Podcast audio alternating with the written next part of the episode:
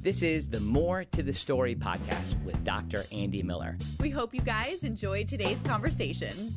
You know, there's times where a lot of people are calling for there to be deeper levels of friendships, particularly with people of the same gender. This was something that came about as a result of my conversation with Tim Tennent and a part of his book, For the Body, which we've talked about a lot on this podcast. And today we have a great example of that in the through the ministry of Major Cindy Lou Drummond, who serves as a leader in the Salvation Army in the Eastern Territory of the Salvation Army in the United States. I think you're going to find this conversation with Major Drummond incredibly insightful and helpful, and kind of like a prophetic challenge to our time to really pursue deep relationships and to find out there's more to the story of people than we kind of we can imagine at times. I'm thankful to our sponsors who've made this podcast happen an anonymous donor, Bill Roberts, and WPO Development. Thank you so much to these folks who make this platform possible. And you can, in case you don't know, if you go to andymillerthird.com, that's Andy Miller III, you can sign up for my email list. And if you go there, you can, when whenever you sign up, anybody who signs up gets a free link that will give you a four page document for people who are preachers and teachers to help develop creative ideas as they exegete scripture. Now, there's much more that we could say about preaching, but this just gives you a tool that I think can help you come to a place of having exegetical material that is presented that that helps you then th- develop creative ideas when you move to a task of actually preaching and writing a sermon. Okay, also, as we move through this process, it really is helpful as we try to develop this community around the More of the Story podcast, if people can just take a minute to like and share this. I also have an author page on Facebook. That's a that's one way that we're trying to get the word out a little bit more. Just it's just Andy Miller III author page. Thanks so much for checking this out and enjoyed this conversation with Major Cindy Lou Drummond. Welcome to the More to the Story podcast. I'm glad that you have come along today, and I am delighted to have on with me a friend and basically a family member, Cindy Lou Drummond, Major Cindy Lou Drummond, who serves as the divisional commander for the Neosa Division of the Salvation Army. And Neosa stands for the Northeast Ohio Salvation Army. Somehow they were able to include the Salvation Army in the title of their division there. But Cindy Lou, welcome to the podcast. Thanks, Andy. It's great to be with you. Well, I said that we have a family connection. Um, your father is somebody known to me as Uncle Chuck.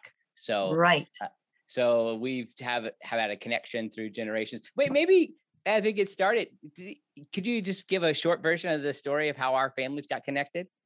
Sure. Um, my father was a kid in the court. Well, actually, he was a kid in the community of Warren, Ohio, and his he was being raised by his grandparents, and uh, they owned a tavern. And the Salvation Army band came around doing an open air, and he fell in love with the cornet and uh, your grandmother was an assistant officer there but also your grandfather uh, had some connection with warren and um, he, my father became a, a bandsman and in order to play in the band he had to come on sunday he got saved and as a, a kid in the corps your fa- your grandfather um, connected with him and he said chuck because very few people graduate from high school then. But right. he said, Chuck, if you graduate from high school, you can come and live with me and serve with me. So my father, I mean, I think five years went past. Your your grandfather went into the military, and then got married to Aunt Joan. And um, the day he graduated, he hitchhiked to uh, I think they were in Dover, yeah. and hitchhiked and and knocked on the door. And your grandmother answered the door and said, you know, hi, how are you doing? My father with his suitcase, and he said, well, I'm here to uh, move in. And your grandfather never told your grandmother that he made that. But my father remembered that promise, and so that started the Dover days, um, gotcha. which were the glory days, um, and that's what we would hear all the time was what was happening in Dover and Dover's a small community, but it exploded mm. under uh, Andy and Joan Miller. And Uncle Chuck. So and this is an interesting thing that happens is like uh, you imagine like at this, at this phase, probably like in um, the 40s, and there is eh, like my grandparents would have just probably been in their late 20s, early 30s, yeah. and all of a right. sudden here's this 18 year old kid. I'm moving in. You said yeah. I could come, so there it yeah. is and then and then it lives on now even to this day yeah exactly and a funny story uh, when yeah. uh, when uh, your grandmother was pregnant with sue um, your grandfather had gone to the International Youth Congress in London. So my father was staying with her and she went into labor and my father took her to the hospital and they said, "Are you the father?" And he said, "No, I just live with her." All Yeah, these old time stories. it would have been different, um, you know, heard differently these days, of course, Yes, unfortunately. definitely. Yes. So one of I have a couple of reasons I wanted to have you on the podcast is that you have a unique story. Now, see, people who are watching on YouTube will see you in your Salvation Army uniform, and I described you as a Salvation Army officer with the rank of major, and you serve as a divisional commander in Northeast Ohio. But your path to Salvation Army officership is unique, and it, it starts because you you are on a trajectory uh, wholly different from Salvation Army ministry. So, would you tell us a little bit about that and like what led you Sure. to the medical profession and then how that led you to the Salvation Army? Yeah. Well, in a in a roundabout way, I always knew I was going to be a Salvation Army officer. I felt called from childhood um, to be a Salvation Army officer, and I had a um, pivotal moment when I was twelve. Um, we used to do self denial in gatherings where we would bring the money that we've raised over the the course of a year for missions, and it was actually here in Cleveland when my folks were stationed here. I was twelve years old we had Brigadier Dr. Noble from Catherine Booth Hospital. Yes, yes. And uh, the thing that intrigued me about him was that he did not have an arm. Wow. And I later learned that because x ray was used indiscriminately and they didn't use lead aprons and, and they didn't have the precautions back then, um, he had gotten cancer in his shoulder and they amputated his arm. And, you know, he's a surgeon. He had given his life to the to India, to the Lord, and uh, here, that just spoke to me. And at that moment, I, I don't think it was romanticizing it, but I really I sensed that that was what God had for me. Mm. Um, and so it started me thinking about medicine and just so at 12 i'm thinking about my educational career how i'm going to get to medical school. And um, that was always the plan. Uh, i'd go to medical school i'd go to training college i'd, I'd be a missionary. Okay. and uh, so uh, went through asbury i graduated from high school um, no, i'm not a great student but Okay. i would say that i am a perseverer okay. and um, I'll I'll work as hard as I can to get what what I need to do. So uh, went through Asbury and uh, ended up that I was on the waiting list uh, for two medical schools, and uh, it's very common that many people are on waiting lists, and as openings come because people are now admitted to the other medical, s- there's a vacancy, and I had determined that I'd go to whatever school t- took me first. That's I felt that that was the Lord's leading, um, and it happened to be the Philadelphia College of Osteopathic Medicine, which is a very unique um, thing in America. Is that we have osteopathic medicine? It's very was misunderstood right, uh, right. for many years, but now is is equal par to the allopathic route, which is the MD. Uh, so I went through uh, medical school, uh, always with that goal that when I I'm done, I'm going to the training college, um, and of course uh, bills uh, add up, and of course I had to work a little bit to pay that off. Um, but eventually, um, I was in practice in Saginaw, Michigan, in an underserved area, Okay. and uh, loved that. And then, uh, as my parents retired, I moved to Lancaster, Pennsylvania, in a practice, and that brought me. I graduated in 1986, did my residency, and then uh, in 2001 went to the School for Officer Training. wow. But that's still so- 15 years after you graduated. Yeah, So, I mean, it's quite a journey to get there. Now, could you just give a, a kind of a bird's eye view of the d- difference in the two understandings of, of medicine? Um, basically, Western medicine is Western medicine. Um, w- when it comes to MD or DO, there are some basic things that are very much the same. Um, as a matter of fact, many of the osteopathic schools have coupled with uh, MD schools, allopathic schools, and they offer osteopathic manipulation to the MD students, where it's part of the comp, um, the curriculum for a DO Mm, um, the understanding is that we're not just uh, disease. Uh, like if your gallbladder is sick, it's not just that, it affects the rest of your body. So it's a very holistic way of looking at health. And so, um, because of, let's say you have a sick gallbladder, you may have pain in your back, you may have difficulty breathing, you may have uh, referred pain. And osteopathic manipulation is to help alleviate that in treating the whole person, not denying that the gallbladder is sick, taking care of that, but also um, using osteopathic manipulation to alleviate other stressors from that sick gallbladder. Um, we use, uh, it's probably not used quite as much as it was at one time. Um, and many osteopathic physicians do not incorporate uh, manipulation or osteopathic osteopathic principles in their practice. But there are some very good techniques that help to um, encourage uh, healing. And one of the things that I remember most about my osteopathic training years is that the human touch is healing in itself. Hmm. And if you go to a doctor today, many times you're not even touched. I notice that as I take my parents to to see their doctors. But an osteopath will always put hands on you and i think there's something very significant about that. So mm. that's that's basically the difference. I did a, an allopathic residency. Okay. I i belong to an allopathic academy uh, academy of family practice but uh, so it's very interchangeable and you won't even um, realize that somebody's a do until you see maybe do on their on their white coat. Um, i think about mm. one of my classmates um, Charlie Sophy. I don't know if you ever watched Dr. Phil, but uh, Charlie Sophy is um, now like a Hollywood psychiatrist. Okay. And, and, he's featured, but he was a classmate of mine. I'm like, wow, that's really great. Interesting. So, I, yeah. I need to get caught up on Dr. Phil. I, I guess I, no. I, don't I don't know that name, but some people I'm sure do. So, I'm sure so, some people do. So you did it for 15 years, and now all along, were you focused on still that that calling you felt at 12? Yes. Okay. Yes very much so. so.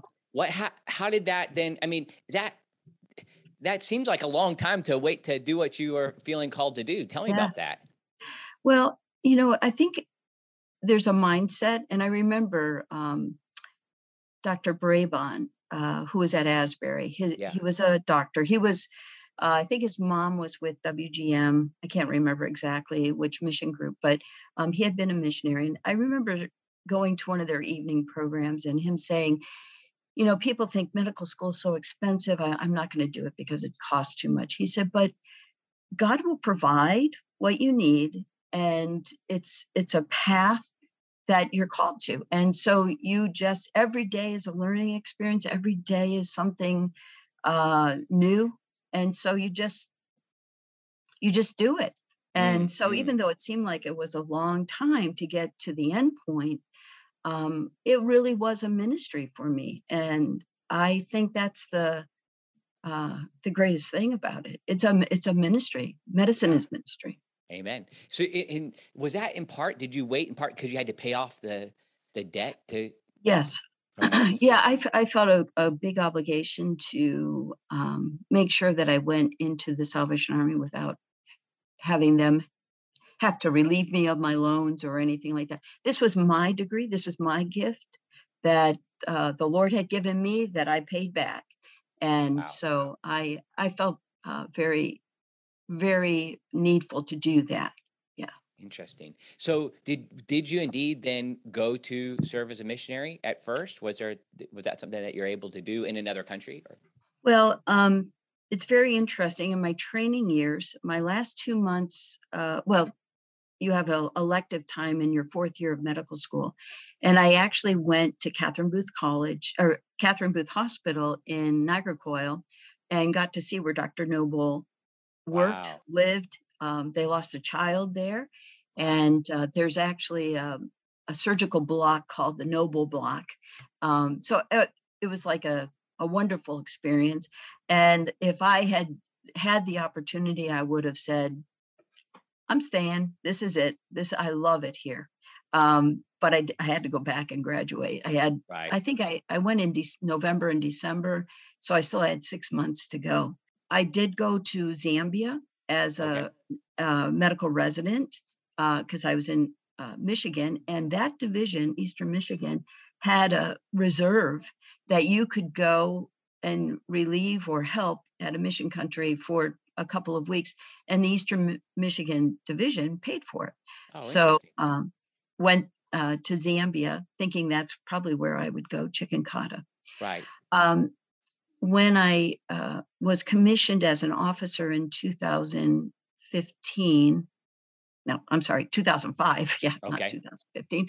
Uh, 2005. Um, I was appointed as a corps officer with the understanding that in a few years I could do missionary service. Um, and because let me just interrupt you. This is not those who are not connected to the Salvation Army.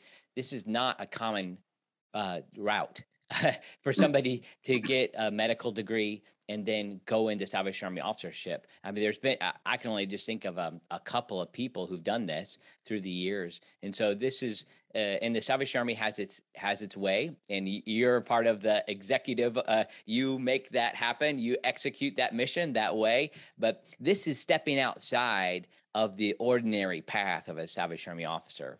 Yeah. Yeah. But I loved being a corps officer too. I mean, it was, it was wonderful. Um, and well, I'll, I'll have to tell you about that some other time. But Oil City wasn't able to practice medicine, but the connection, we actually uh, put together a dental clinic oh, in Oil City as a as because of the connections that we had with the hospital and the health department. But um, so after the three years at, at a corps, um, I was appointed to Zimbabwe. Now, I had warned them that the osteopathic degree was not accepted in all countries. Okay. Believing that they understood that or read that. right, right. And they appointed me to uh, Zimbabwe. At first, I read it and I said, I'm going to Zambia. And then I read it again. I said, No, I'm going to Zimbabwe, which I was very excited about because I, I had, when I went to Zimbabwe or to Zambia, I was able to visit Zimbabwe. So it was, I was very excited about that. But I didn't know the kind of trouble I was going to have once I got there. And uh, they did not recognize my degree, even though my friend, Dr. Martha Jensen, who we did the same residency program, both members of the AMA, both members of the American Academy of Family Practice, um, she got her license right away.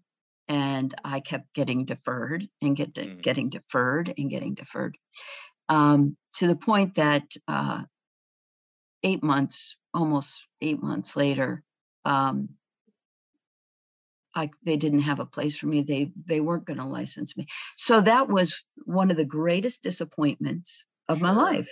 Yeah. Yeah. So you, I mean, so, you had been in a place where this this had been the goal for yeah decades, and yeah. then you're finally there, and because there was a misunderstanding of it, of what your degree was, not able to serve as yeah. you felt led. What happened then? Well, um, it was decided that come back to the states and um, was appointed to the training college as the training college doctor. Okay. Which had a, was like a double-edged sword. You'd think it would be a really good thing, you know, because oh wow, all the cadets could have free medical care and but the cadets, uh, I believe, saw it as an invasion of privacy and and and didn't see it as the benefit that. Uh, right. And at that time, there was a lot of um, discussion about weight management, which also is a very touchy subject with all right, right. people. so, um, so I think it had a double edge. We it was interesting that there were a few really serious cases that we were able to um, manage and help the cadets through. Um, so we're thankful for that. But uh, it was it was an interesting experience. So when you came back, you went to training school. Where did where what happened after that with as far as your various appointments in the Salvation Army? Well, I was uh, I believe four years as um, the medical director at the training college, and there was a shift in leadership uh, as the assistant training principal, and um, I was appointed as the assistant training principal for two years. Yeah. And then uh, from there, I was appointed as the divisional secretary in New Jersey. Then for one year, general secretary, and then here I am. Wow. Now this is an interesting path. Now I, I want to I want to come back to what, what you're doing now in a leadership role in the Salvation Army. And, and that is a unique path toward in Salvation Army officership. But there's also something unique about your story. And you brought up Martha, the other doctor, your friend. Now, this is a u- unique part of, of like w- what people would know about you in our society we just we do not have categories because of the way the sexual revolution has impacted our society for developing true same gender friendships right. and i think what's happened in in my view with you and martha is something that we've called like we've been calling forward for a long time but unfortunately society just isn't able to see it very clearly so yeah.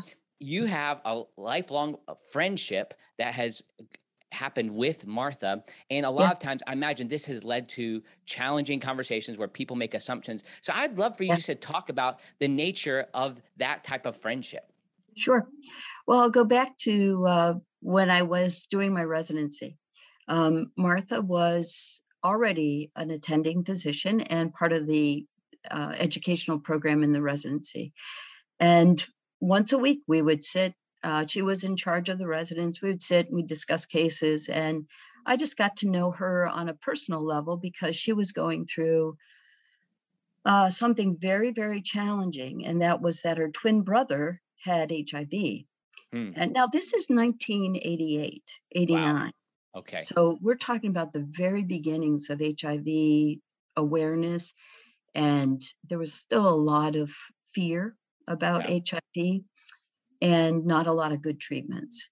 And um, Martha was um, going to be with her twin brother in Detroit, who had purchased old houses. Like you could get houses for a couple hundred dollars in Detroit.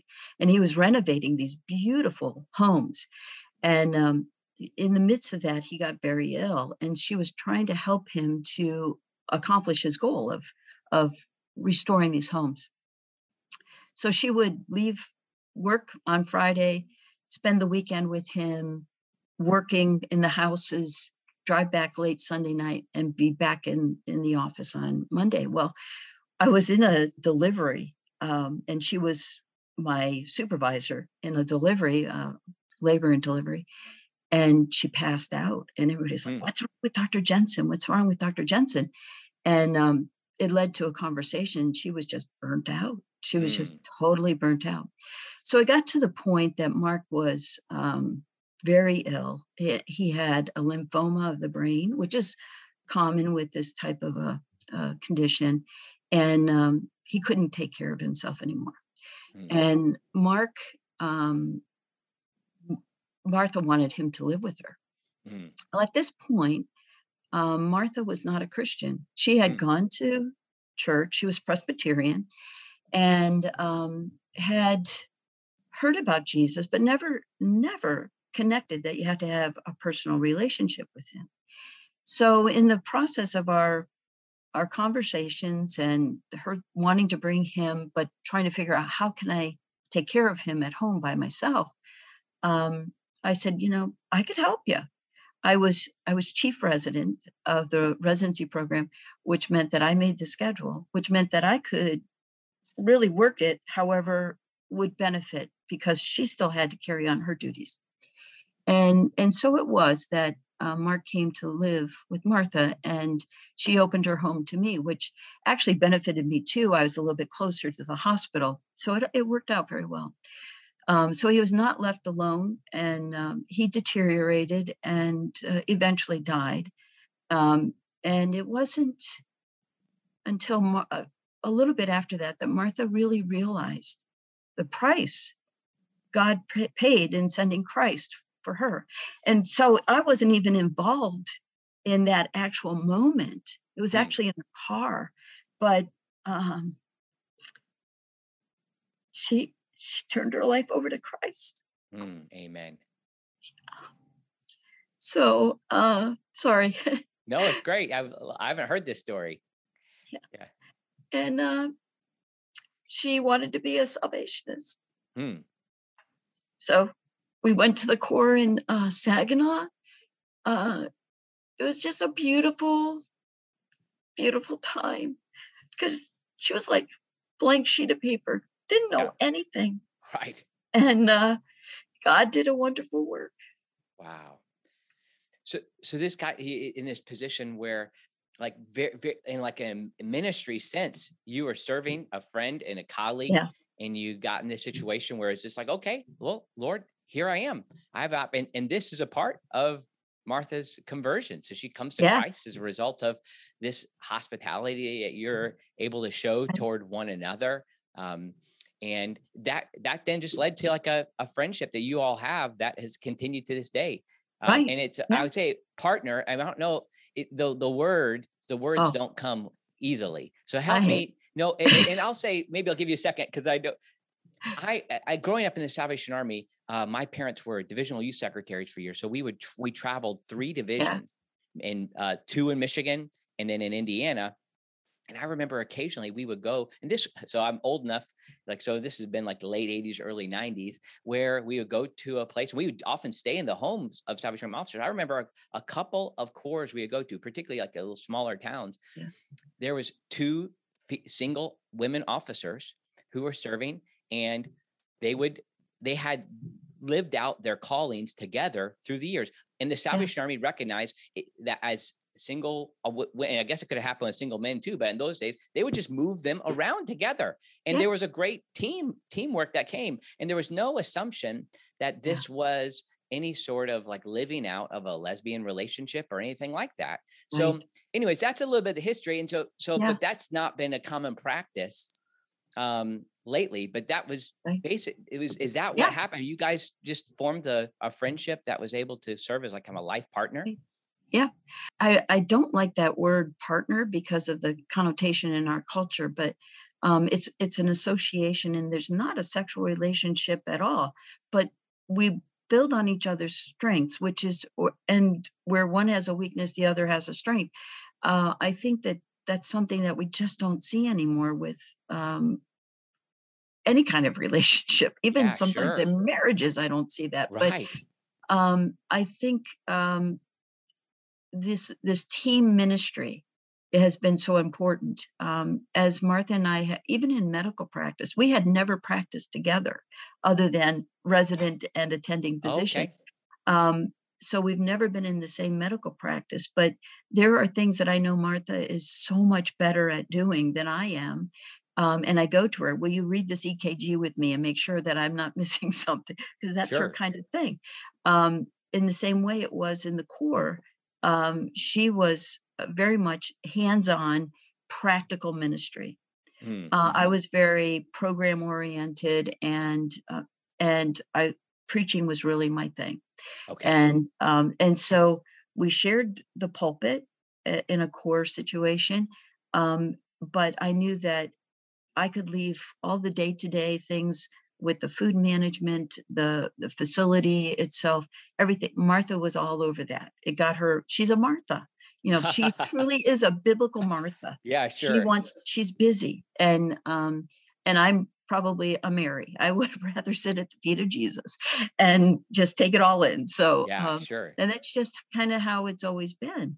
So um you're right uh, the our culture today has made it very difficult um, going to that first appointment even even before that going to the training college yeah uh, I know the territory thought they were doing a great thing, uh, but they interviewed us. We were the first uh, candidates to be accepted for this particular session, and we um, uh, we had this interview. And uh, as soon as we got to the training college in September, several people came up. So you know, what is your relationship? Are you guys lesbians? What is uh, same thing at the first appointment. Um, it was in Western Pennsylvania. Cultures maybe a little bit different there, but um, just couldn't believe that people would outright say that to our faces, knowing that we're Salvation Army officers, knowing what the doctrine of the Salvation Army. Now, I imagine people do live a secret life. I mean, I think Sure. that we know that people Yeah. leave, but uh, that was not our case, and Mm. that you know, it made it very, very awkward uh, at a time. But it's one of those things you just have to let it go. You know who you are. This is the truth. This is how I'm living, and um, pray that it, it people's perceptions don't close their eyes to what God has to say to them. So right. I think it's so clear when you're when you get to connected to some when we when I've interacted with you through the years that that's the nature of your relationship to, to me. But nevertheless like the, the question is still there. And I remember saying to my parents like when I first met you and Martha well what how does that work? And my, my parents just were very close, they're friends. They're yeah. and they and they they share things together. It's it's helpful to have somebody who shares expenses with and like the, the team approach to life in general. How how do you try to and I imagine there might be some other people who could be encouraged by this who have a similar type of relationship but in our time it's just it almost like our culture wants to to stop that from happening. It wants to assume. Do you try to get in front of it or you just wait for people to ask you questions? It's so i imagine it's so hard yeah, it, it's one of those things that um, some people don't talk about. Um, I know that there were some rumors uh, at the training school, and uh, we took swift action to discuss it and say, no, this is not what it, and trying to nip that in the bud. Um, but people, I people are going to be people. They're going to think uh, in a very always thinking the the worst instead of the best of people. Um, we've had a few women uh, who have come out of the training college that have had similar type of relationship of friendship that are they work so well together they know and how much better is it as a salvation army officer to know that the person that's working with you you don't have to worry about all the drama and all of the other things. You know them. You know how you can work together and it's efficient. It's it's for the kingdom. It, it works. So um, on occasion it's usually if people ask and help um, at the training school had a little different role because uh, we speak into people's lives more um, openly there. Um, but um, yeah i i guess i i kind of wait for something to be said or happen to address it. Yeah. But there's no sense in getting angry about it. You know, it's just um, people don't understand. And I was so thankful that you spoke with Dr. Tennent um, and that he mentioned that yes. about about friendships. And I actually bought his book after listening to that podcast. Oh, good. I think it's it's so important, and people uh, people don't want to invest in other people as a friend. I feel like Martha is my peer, but at one point I was a peer mentor to her yeah. spiritually. For sure. Um, she is an encourager to me. Um, and I think that that's um, one of the great things about having a friend like that, mm-hmm. that uh, understands you, understands where you're coming from, um, encourages you, can be very honest with you yeah. uh, in a way that you you take and respect and aren't offended by that. So well, I, t- I hope that this can be an encouragement to people to pursue same gender friendship. It's it is a challenge to not have even in in public. Last week I was at uh, Association for Biblical Higher Education conference in Orlando. There's a colleague from another university. We are working on a on a partnership within our within our two institutions. So we had two meals together, and here we are dressed up, going out to eat.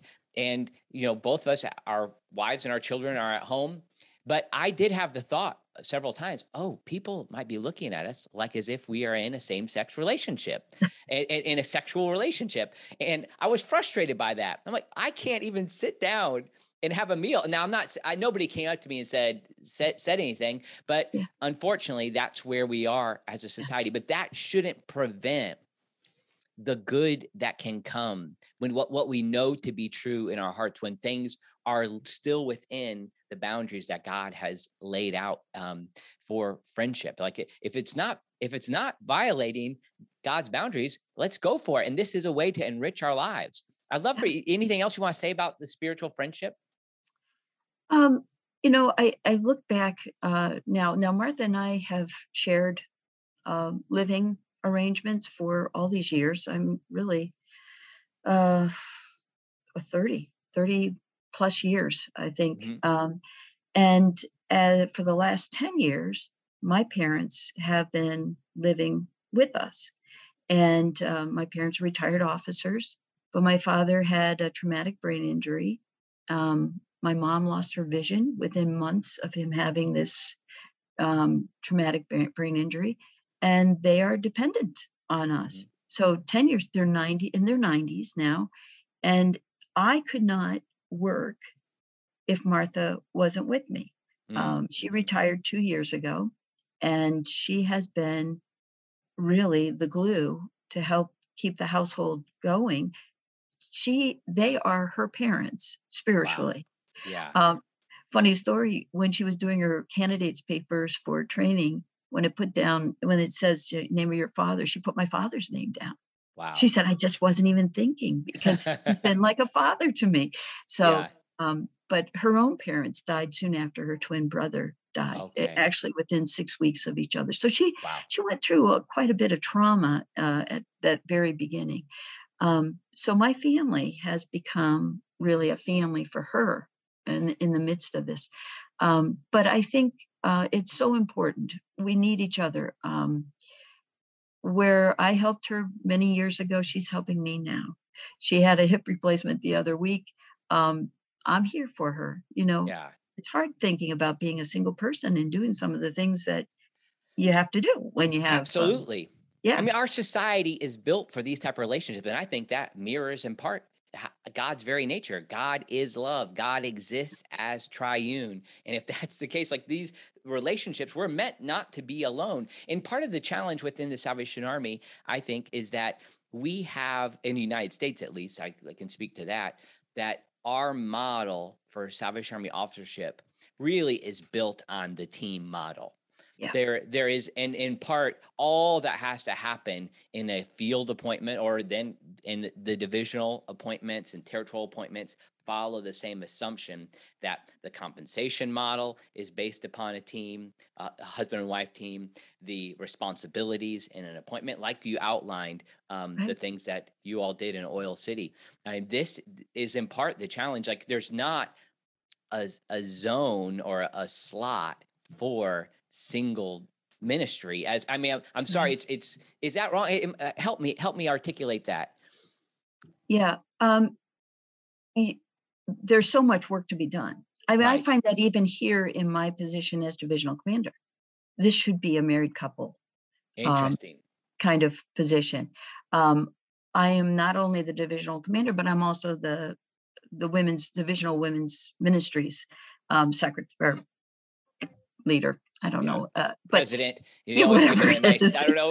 Maybe you're not the president. I always think it's kind of funny how it's like world president or something like yes. that. That's, that was my aunt when she was in that job. Right, right. Yeah. Well, I'm not that high yet. Yeah. so, yeah. but um, yeah, I think that there's a benefit to that. Um, even the kind of work that we do that requires discussion, that it's not one person's at this at this level, not one person's decision it really should be mm-hmm. talked through and having a partner to do that. Um, now, I use my staff uh, to participate in decision making, but um, and that's that's just the way I lead. But there are people that would just probably consult their their wife or, or their spouse. But uh, yeah, there's just really there are many single people in a corps setting but they cannot do it alone. And if they don't have the local officers or community leaders or even employees to come alongside them, it is a daunting task for them to to lead and and live. I mean, because we have to have relationship with God. We have to have that time. And some are so overwhelmed that that's the first thing that goes and they don't have friendships. They don't mm-hmm. make connections in the community. The most successful single people I know uh, in a corps setting or in the Salvation Army have outside connections. They have friends, and yes. you need to have friends.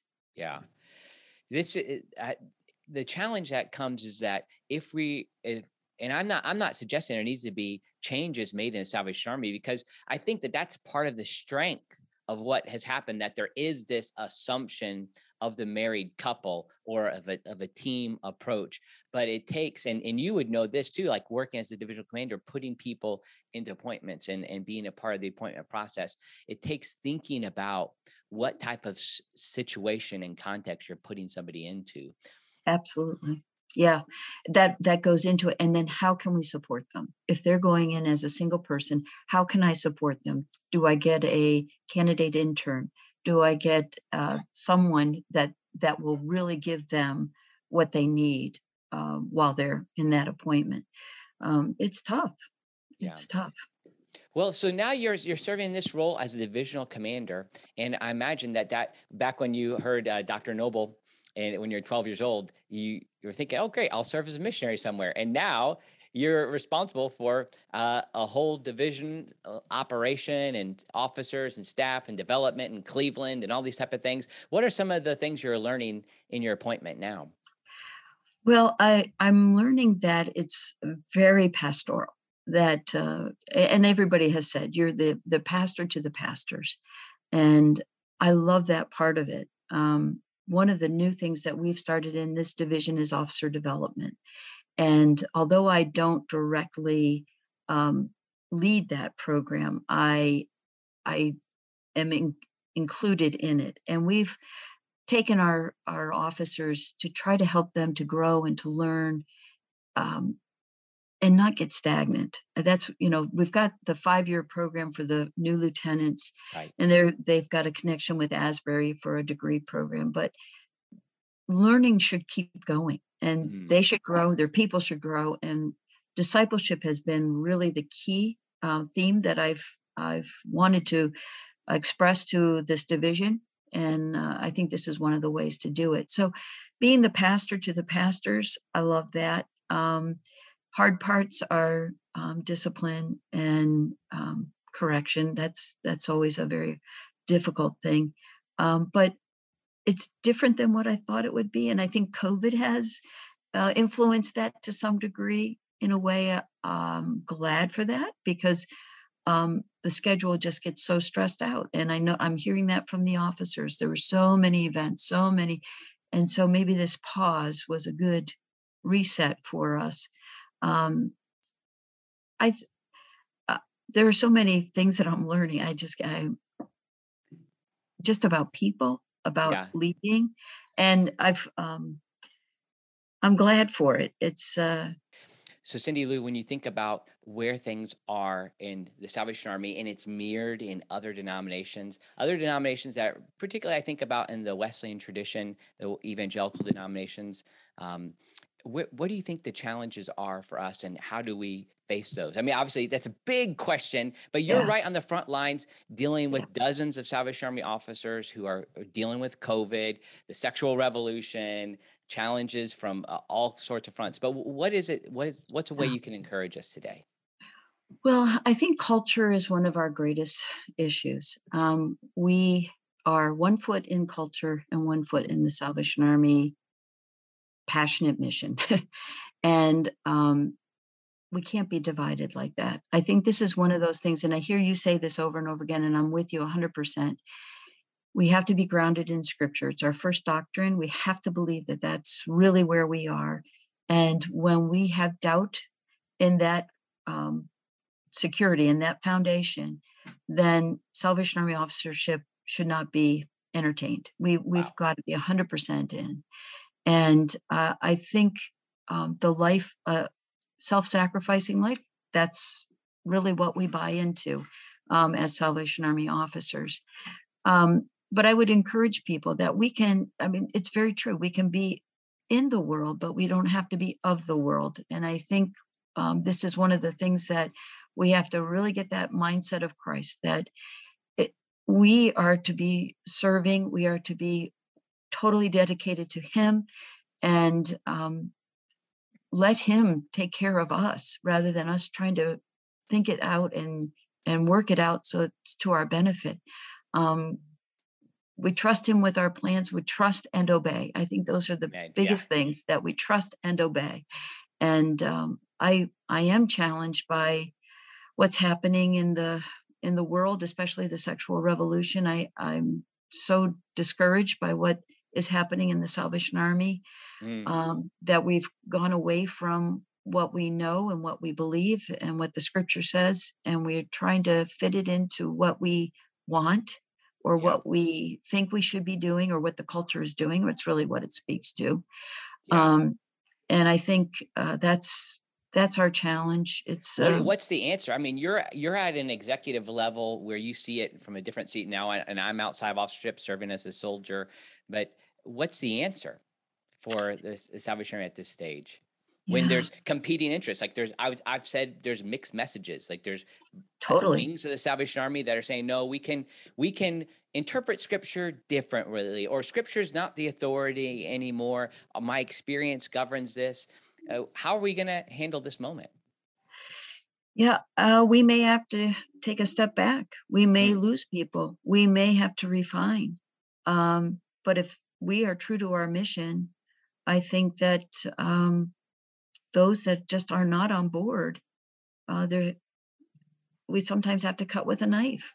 mm, And and I think that that's kind of a harsh thing to say, but there are other denominations that may be better suited for some people. Um, but the bottom, my mind just goes around in circles about this because it's God's word, and yes. if we try to look for someplace else to to make us feel good about what we're thinking and what we believe, um, but it's not scripturally based, you're lost.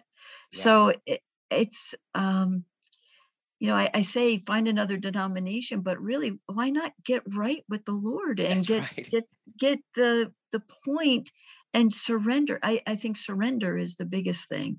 Um, Yes. Yeah. you know, I think we have to obey. We and in obedience, we have to surrender. I told you that discipleship is really my theme.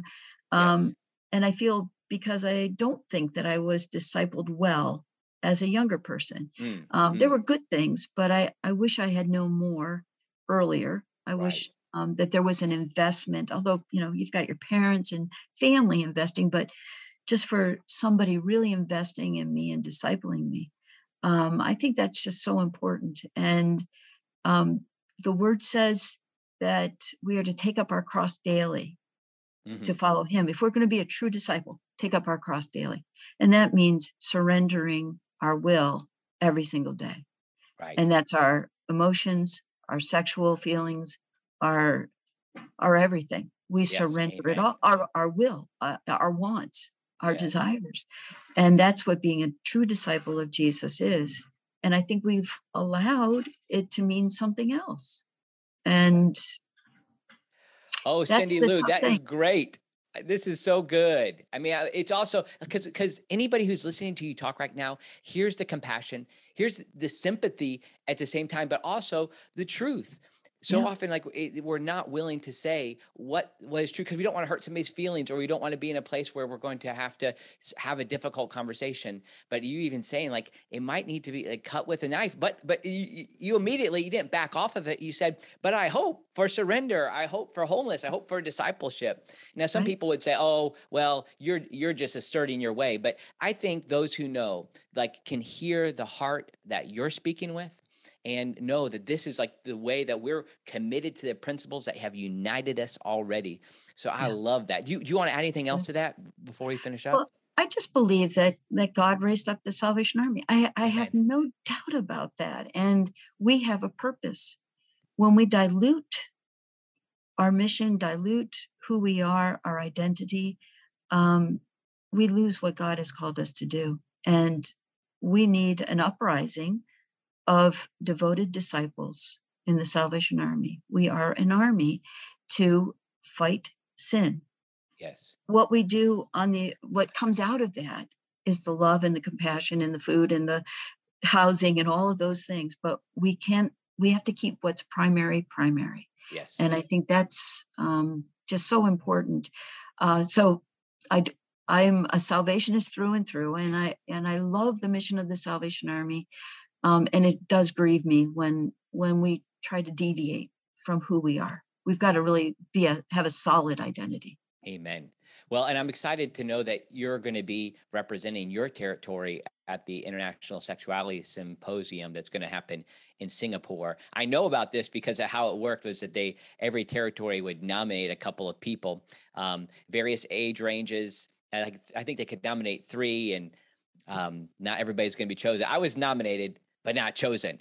There it is. That, uh, Sorry. but I was called, but not chosen. But I, but you were nominated and chosen, and I know several other people who have been chosen to participate mm-hmm. across, at least from the United States. And I'm so glad that you'll be able to hopefully, I'm not sure what the format of that discussion will be for the Salvation Army, but you'll be able to articulate this, which is kind of like a, a theme that's come through on this podcast. It's not something that I want to talk about all the time, but it's what the culture yeah. is throwing at us. It's what the the challenges within the system of various denominations is throwing at us. So it's it's in part what we have to speak to. This is this is our right. moment.